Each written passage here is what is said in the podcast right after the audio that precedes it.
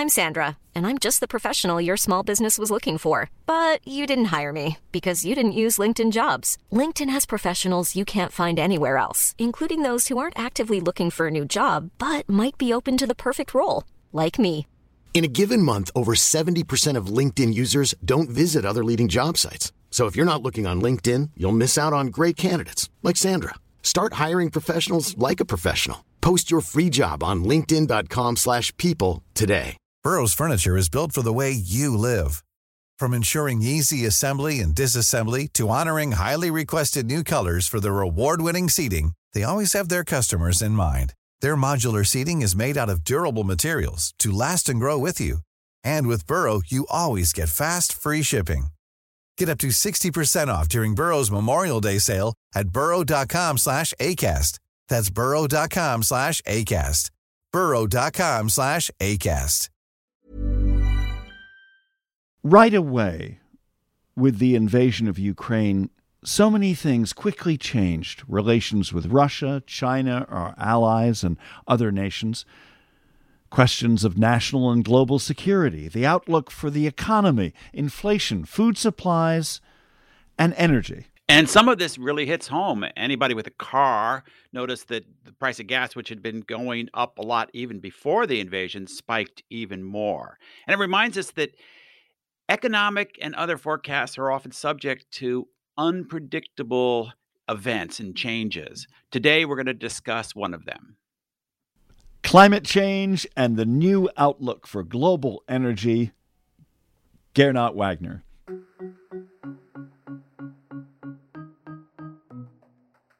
If there was one thing you could pick out right now that we're not doing that could help reduce climate change, what is it?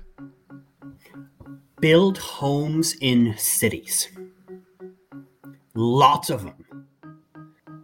And for lots of reasons. Okay, so the here's the CO2 reason. The average household in New York City emits a third, possibly less, CO2 than the average household in the burbs.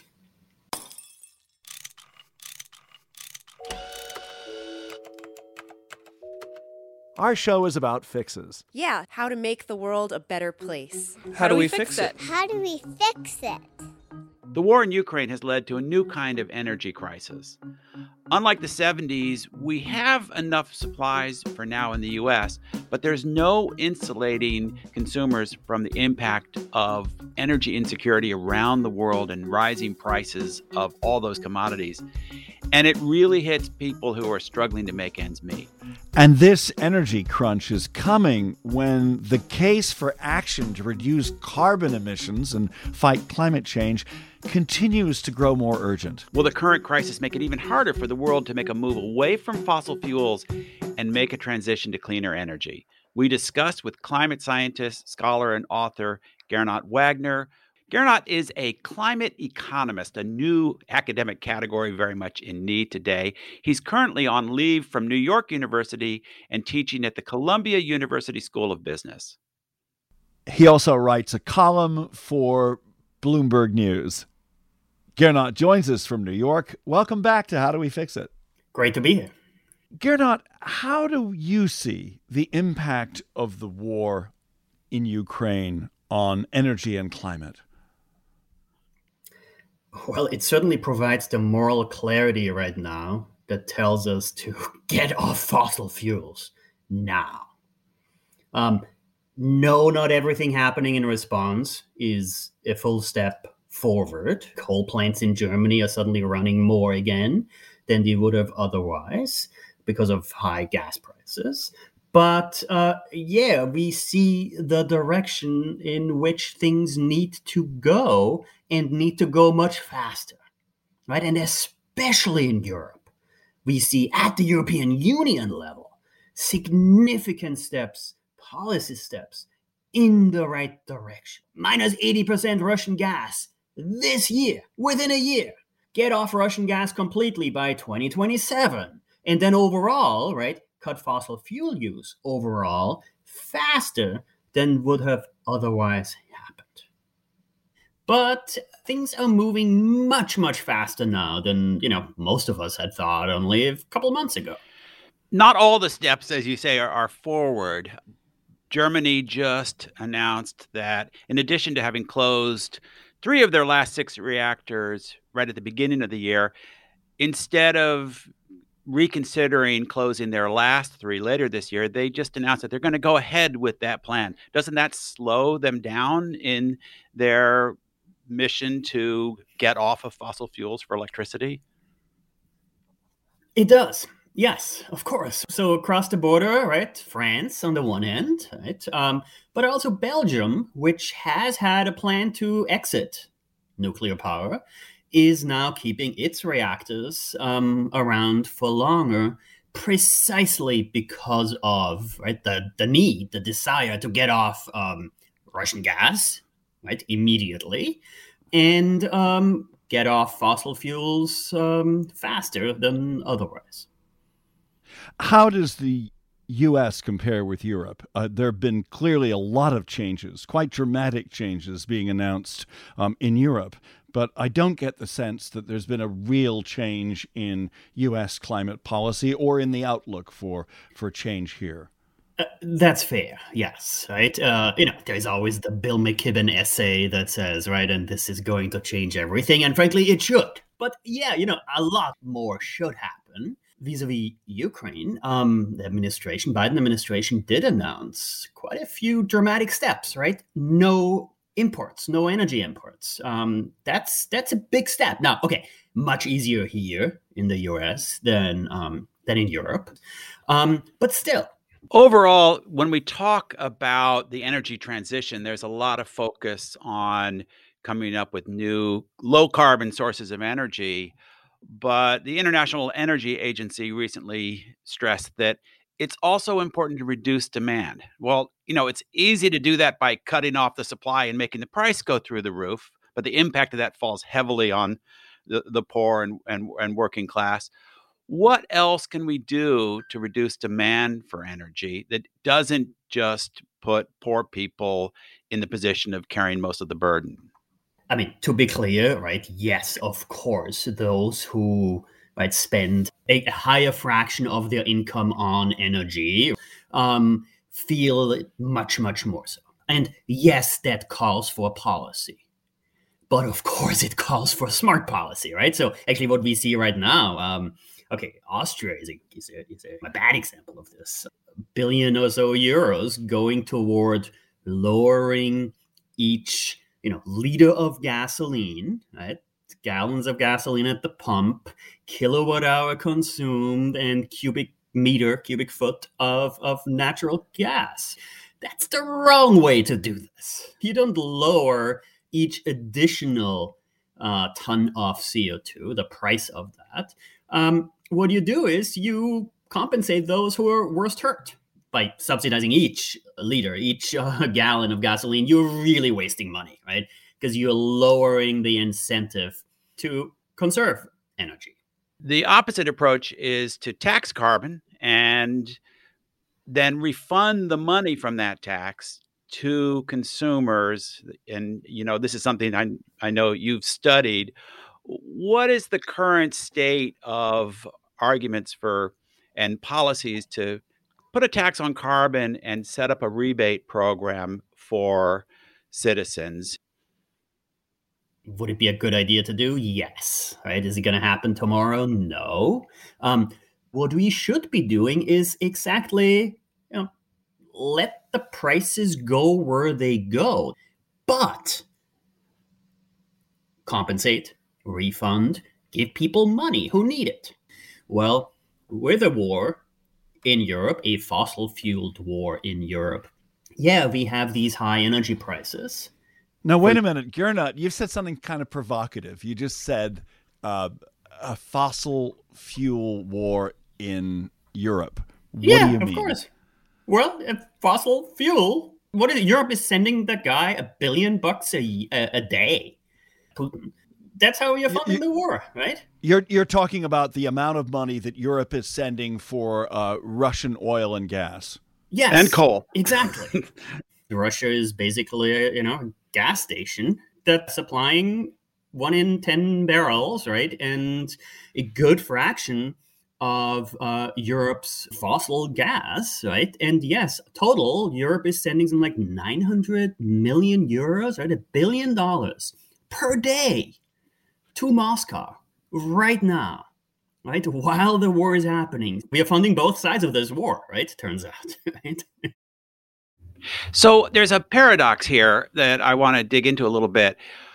Over the last 10 years, Europe, led by Germany in particular, has invested many billions of euros in renewable energy and in trying to get off fossil fuels. But during that time, their imports from Russia have actually gone up. And how is it that with all this investment in clean energy, they seem to have gone backwards on this particular metric? So, yes, they have gone backwards on this particular metric. Now, part of this is getting off coal. Gas has often, has long been called sort of the transition fuel. Gas is contributing to carbon emissions, but not at the rate that coal does. It's, well, okay, if you burn it, right? Yes, if you burn it properly, it generates about half or so of the CO2 than burning coal. But turns out gas is uh, 99.9% methane. Methane itself is a greenhouse gas, a much more potent greenhouse gas than CO2. So all you need is like a percent or so of the stuff to leak. And gas is actually worse for the climate overall than burning coal. No, that transition, right? As much as, you know, many of us have you know, thought it was a good idea, right? Get off coal, switch to gas, and then go all the way, right, to renewables. Um, well, turns out no. And at the same time, um, it's certainly true that Europe has taken other steps backward too, right? You mentioned German nuclear. Okay, so you know, based on my accent, right? So I, you know, I grew up in, that particular part of the world. Yeah, Austria voted two years before I was born, by the way, 1978. Uh, Austria had built a reactor and then voted in a referendum. 50.4% or so of Austrians voted to not turn it on. Guess what happened instead? They put up a coal plant. And yeah, that's a problem for CO2 emissions. Um, because the alternative is carbon free electricity, low carbon electricity, um, generated in part by nuclear power. What we've been talking about so far illustrates just how difficult it is to make this transition to renewables. Um, I want to include part of a podcast interview that I was involved in recently with one of the world's leading energy experts, Daniel Yergin. This was for a show that I produced called uh, Let's Find Common Ground. And here's part of what we spoke about. The world is enormously dependent on energy production. Are the demands for power, especially electricity, likely to keep on rising in the decades to come. Yes, everything is likely to continue rising. It will rise because population increases, it will rise because incomes increase, and it will rise because the world is getting more electrified. And it isn't just electricity by any means, it's also oil demand will probably rise for at least another decade or so, natural gas demand for longer than that, because energy is so tied into economic growth and development and rising populations. And you know, we have an 86 trillion dollar world economy that rests on a very significant energy foundation, 80% of it hydrocarbon. And the notion that you just turn that over in eight or nine years is a very big challenge. You just said that we still get 80% of our global supply of energy from hydrocarbons things like oil and gas and coal. Yet there is now more talk about phasing out fossil fuels.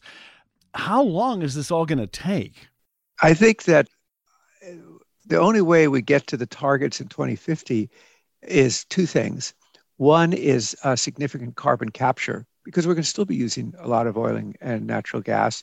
And two, technologies. Even the International Energy Agency has said half the technologies that are needed aren't in operation yet, and technologies don't come overnight. Daniel Yergin on Let's Find Common Ground, a podcast produced for Common Ground Committee. So, is Yergin right, Gernot? Is it going to be very difficult to, to make this switch to renewables? It is, right? Now, it's a lot easier now than it was 10 years ago when solar PV was 10 times as expensive. So, the International Energy Agency is right when it calls solar PV the cheapest form of electricity in history. In history. But does that mean we are suddenly shutting down all coal and gas plants and switching to? No, we are not. It takes even more than that. And frankly, uh, the war in Ukraine provides yet another push. And it does provide that push. There is plenty now of, you know, new funding, new political will, so the moral clarity that comes with you know a war right now in Europe, um, that is fossil fueled. Where yes, there is now a renewed push to do more. None of that is going to happen by tomorrow. Burrow's furniture is built for the way you live.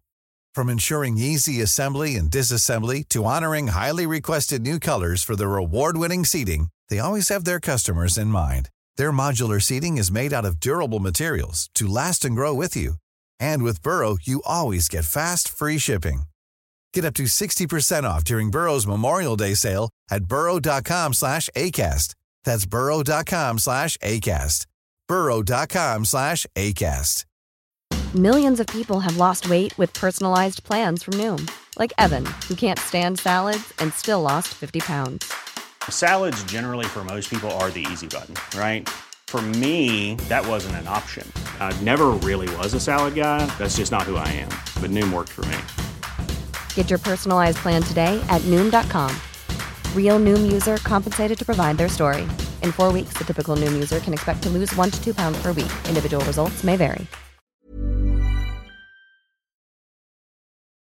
This is How Do We Fix It? And we're speaking with Gernot Wagner. I'm Richard Davies. And I'm Jim Meigs. As you know, we have a Patreon account. Listeners can go there if you enjoy our podcast. Give us a few dollars each month to help get our Solutions Journalism podcast more attention, more subscribers.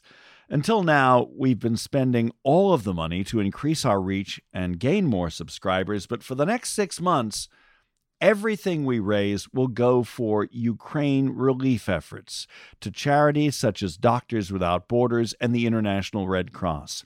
Help us help people who need our money the most. Sign up at patreon.com slash how do we fix it. Richard, that's great. You hadn't actually told me about this plan. I really I really like it. Now back to our interview with climate economist Gernot Wagner and we're going to look at some climate change solutions. First, carbon capture and sequestration, getting CO2 out of the atmosphere. I mean, it, frankly, the, the principle is very simple, right? You literally you capture the CO2 in the smokestack. Uh, by now, we have the technology, we have the demonstration plants that literally suck CO2 out of thin air right? You know, that sounds expensive, and it turns out it is. But of course, you've got to start somewhere. And yes, right, there is too much stuff, too much CO2 in the atmosphere already. We will need to suck that thing back out again at a massive scale. Um, but you know, right now it costs a thousand or so bucks per ton of CO2 to get it back out it's not going to scale uh, dramatically un, unless it's let's say two 300 at most hopefully 100 and below per ton of co2 um, but yes that too needs to be part of the equation. Uh, okay so where are we there? You know right now we literally have you know bill gates invests in that company climeworks in this case the swiss startup that uh, has a demonstration plant up in iceland it's a good idea, but it's really expensive at the moment. Now, we've seen technology uh, and innovation make a huge difference in bringing down the price of especially solar panels and, and solar yep. energy. Are you hopeful, even confident, that the same thing could happen with carbon capture? I am certainly hopeful and I'm fairly confident. Right? It's not going to get more expensive. When Jimmy Carter put solar panels on the White House roof, right, 40 years ago, it was a hundred times more expensive. So yeah, five years later, right, Reagan took them down. Okay, nobody is taking down solar panels right now. Right? They are the cheapest form of electricity in history. One of the things that's been concerning me, and in fact, I, am working on an article about it right now, is the way that sometimes the biggest obstacles to cutting carbon or a key obstacle comes from people who claim to be environmentalists. In the US, we've got Friends of the Earth and other groups fighting not only against against nuclear power in general, but to close down existing plants. Where we live on the Hudson River, uh, the Riverkeeper uh, environmental organization, which fought to close down the Indian Point nuclear plant, also just changed its position and now opposes the Champlain Hudson power line that's supposed to bring hydropower down from Quebec to help replace some of the power that came from Indian Point. So, how do we grapple with people who ought to be allies in this battle, but who, you know, are fighting the power lines we need to distribute that solar power, that wind power? What do you say to these people? And you've spent your career as an environmental economist and advocate. What arguments do you make? Uh, okay, so there's a few things here, right? So first of all, you could keep going, right? You know, it's the local chapter of the Sierra Club, which is against uh, dense housing. You know, building more uh, homes in Lower Manhattan because they say it's bad for the climate. Like, no, it's not. NIMBYs, right? Not in my backyard, right? Sadly, politically, are in fact often those who then who are sort of basically supposed to be for progress, right? The progressives, who then are often yeah, the worst NIMBYs. Don't build that solar farm, that wind turbine, that power line, that new apartment block um, in my neighborhood. Yes, that's it, right? Let's just you know keep uh, some perspective here right? so, um, so actually, okay, how, how about the, the European example? Um, so, yeah, you of course blame the German Greens for basically shutting down nuclear, right? Because the one thing worse for them than CO2 in many ways is the meltdown right? The potential for that, right? And yes, of course, right? Many still think that every nuclear plant is built just like the one in Chernobyl. But that said, you can actually tell the opposite story too. How the sped up nuclear exit in Germany, precipitated by Fukushima in 2011, when that um, tsunami happened in Japan, um, actually helped speed up some of the energy transition efforts. So, um, of course, there's lots and lots of blame to go around. Um, yeah, that's a very that's a very good point, Gernot. There's a lot of blame to go around for both sides. I mean, the the biggest opposition to a carbon tax or doing something dramatic on the part of the federal government about climate change comes from the right. It doesn't come from the left. Um, the opposition to disclosure by public companies of their carbon emissions, something which could really help in the fight against against climate change is opposed more by the right than the left. So there's this is not something which is just blame the environmentalists. So yes, thank you, Richard. and, uh, and at the same time, right? Do I want to, frankly, do we need a new vision on the left that basically says we need to build, right? As opposed to this vision of we oppose stuff because, right, new projects mean more emissions. Clearly, we do need to build much, much more clean energy, that sort of infrastructure, of course. So, yeah, it takes investments in terms of dollars. and it takes investments right now in terms of CO2 emissions to build the kind of infrastructure that helps us to decarbonize. Gernot, you believe that we should all do our part, if possible, to fight climate change on an individual level, especially if we can afford to buy solar panels or an induction stove, as you have done. You don't own a car, you've chosen to live in New York City in a small apartment instead of a house in the suburbs. What sort of policies would help encourage us to reduce our personal carbon emissions? Okay, frankly, ban gas in new buildings. Here's an easy one. Why in 2022 are we still building, you know, we're putting up homes with gas lines? We have the studies that show that your kids get asthma if you have a gas stove in your kitchen. There is a good reason why electrify everything is a, a you know, frankly, a, a, real slogan here, right? An important one, um, because it is an important step in the right direction. We've talked about a whole range of different potential solutions and also uh, difficulties.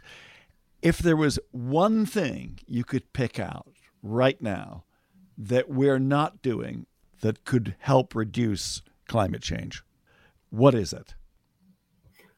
Build homes in cities. Lots of them and for lots of reasons. Okay, so the here's the CO2 reason.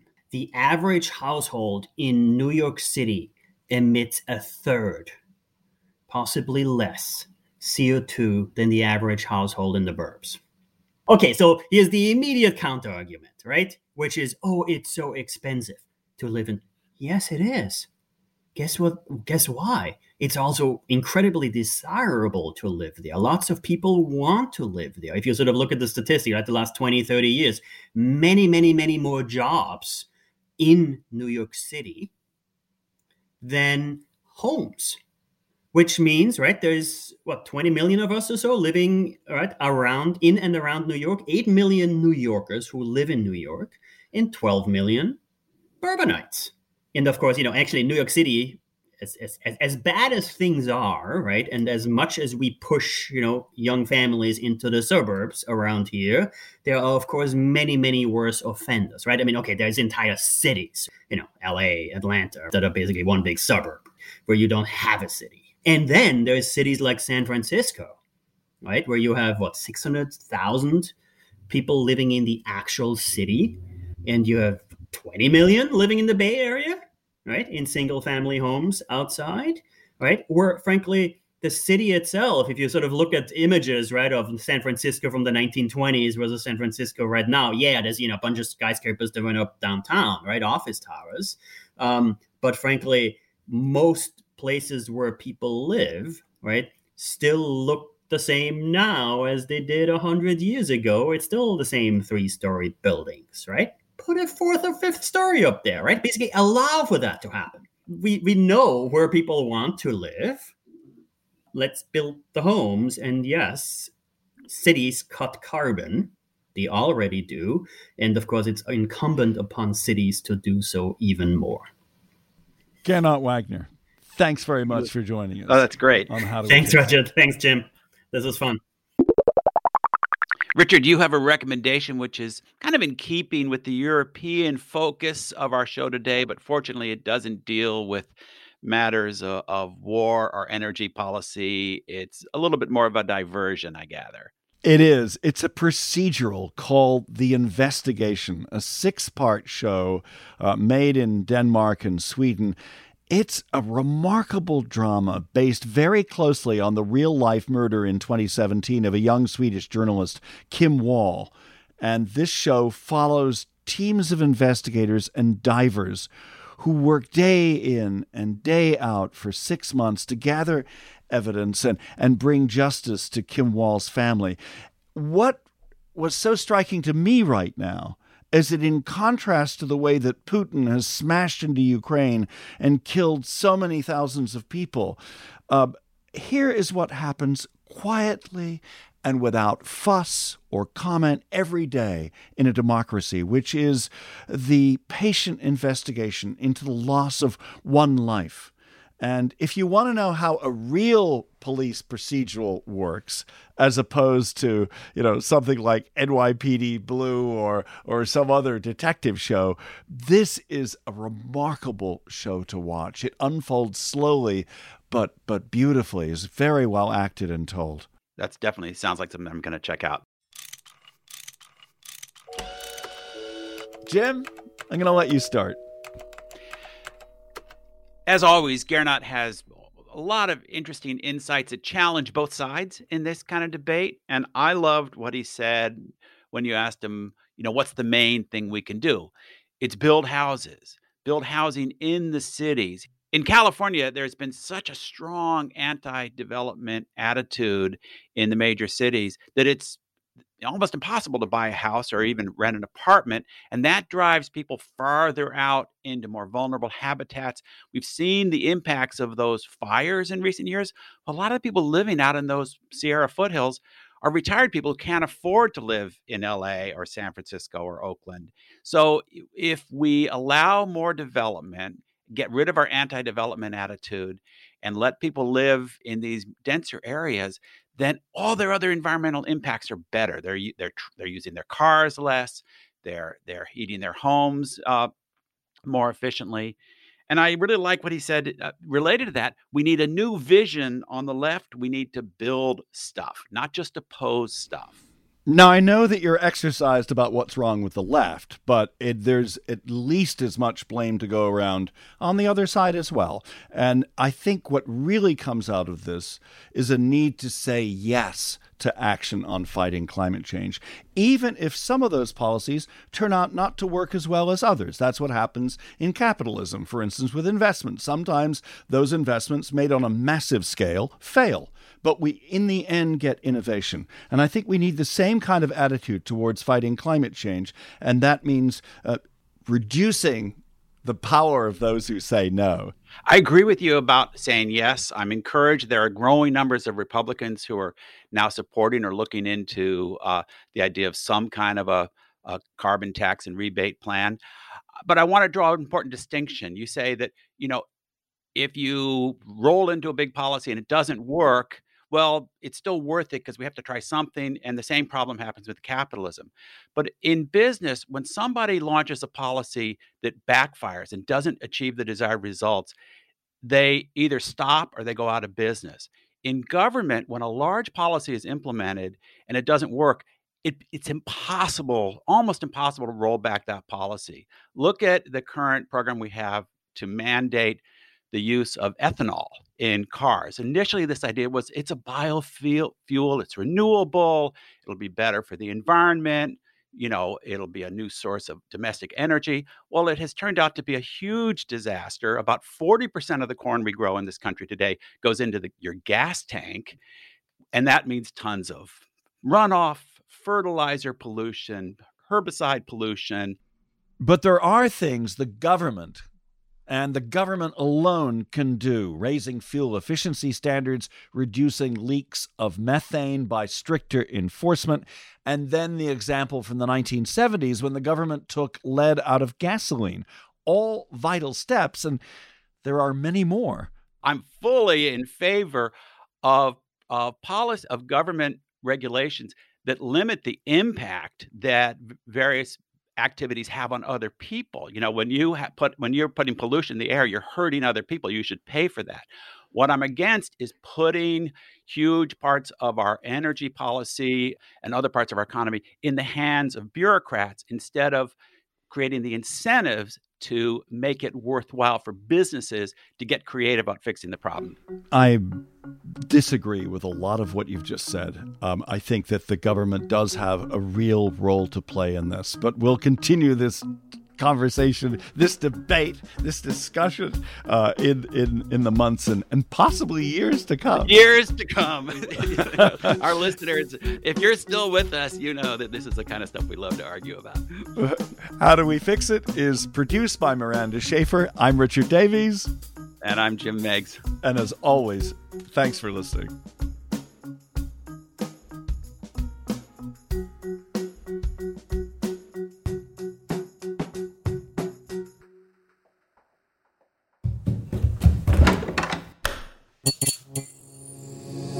This podcast is part of the Democracy Group. Even on a budget, quality is non-negotiable. That's why Quince is the place to score high-end essentials at 50 to 80% less than similar brands. Get your hands on buttery soft cashmere sweaters from just 60 bucks, Italian leather jackets, and so much more. And the best part about Quince, they exclusively partner with factories committed to safe, ethical, and responsible manufacturing. Elevate your style without the elevated price tag with Quince. Go to quince.com slash upgrade for free shipping and 365-day returns. When you make decisions for your company, you look for the no-brainers. And if you have a lot of mailing to do, stamps.com is the ultimate no-brainer. It streamlines your processes to make your business more efficient, which makes you less busy. Mail checks, invoices, legal documents, and everything you need to keep your business running with stamps.com.